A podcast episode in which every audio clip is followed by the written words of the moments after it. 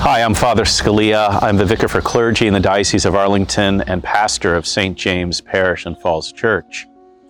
This Sunday is July 4th, Independence Day, and so naturally our thoughts and our prayers go to the great freedoms that we as Americans enjoy. But in terms of our faith, we should also give thought and prayer to what St. Paul calls the glorious freedom of the children of God. And this Sunday's gospel gives us an insight into to one dimension of freedom.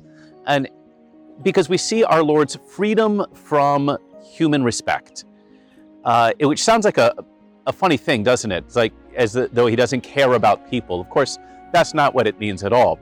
We see him in his hometown, and they don't think much of him. They, they kind of think, well, this is, you know, we, we know his family, and who is this guy? But what we see in the Gospel is that our Lord does not allow that to dissuade him or to determine his course or his words at all.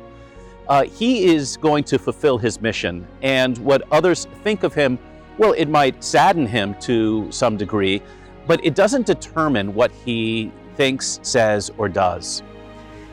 We want to pray for that freedom from human respect so that we have this freedom to, to do the will of God, to seek His glory, to seek His praise, to speak His truth, no matter what other people think. We don't want to be rude, we don't want to be rancorous or belligerent, but we do want to have that freedom to speak the truth of the gospel clearly and to pray freely and to, to glorify God in the way that He has asked that we glorify Him. So often we tailor our words and our actions not to the glory of God, but to please others. Or, or we might hold back in saying something because, well, you know, it might offend someone. We, we self-censor, as as they say.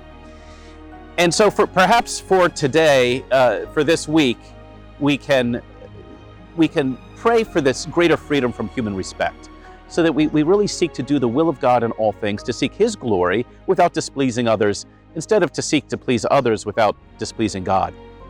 One great thing to do uh, in this regard would be to pray the litany of humility, praying for that humility that frees us from the opinions of uh, the opinion of others so that we can seek the glory of God alone.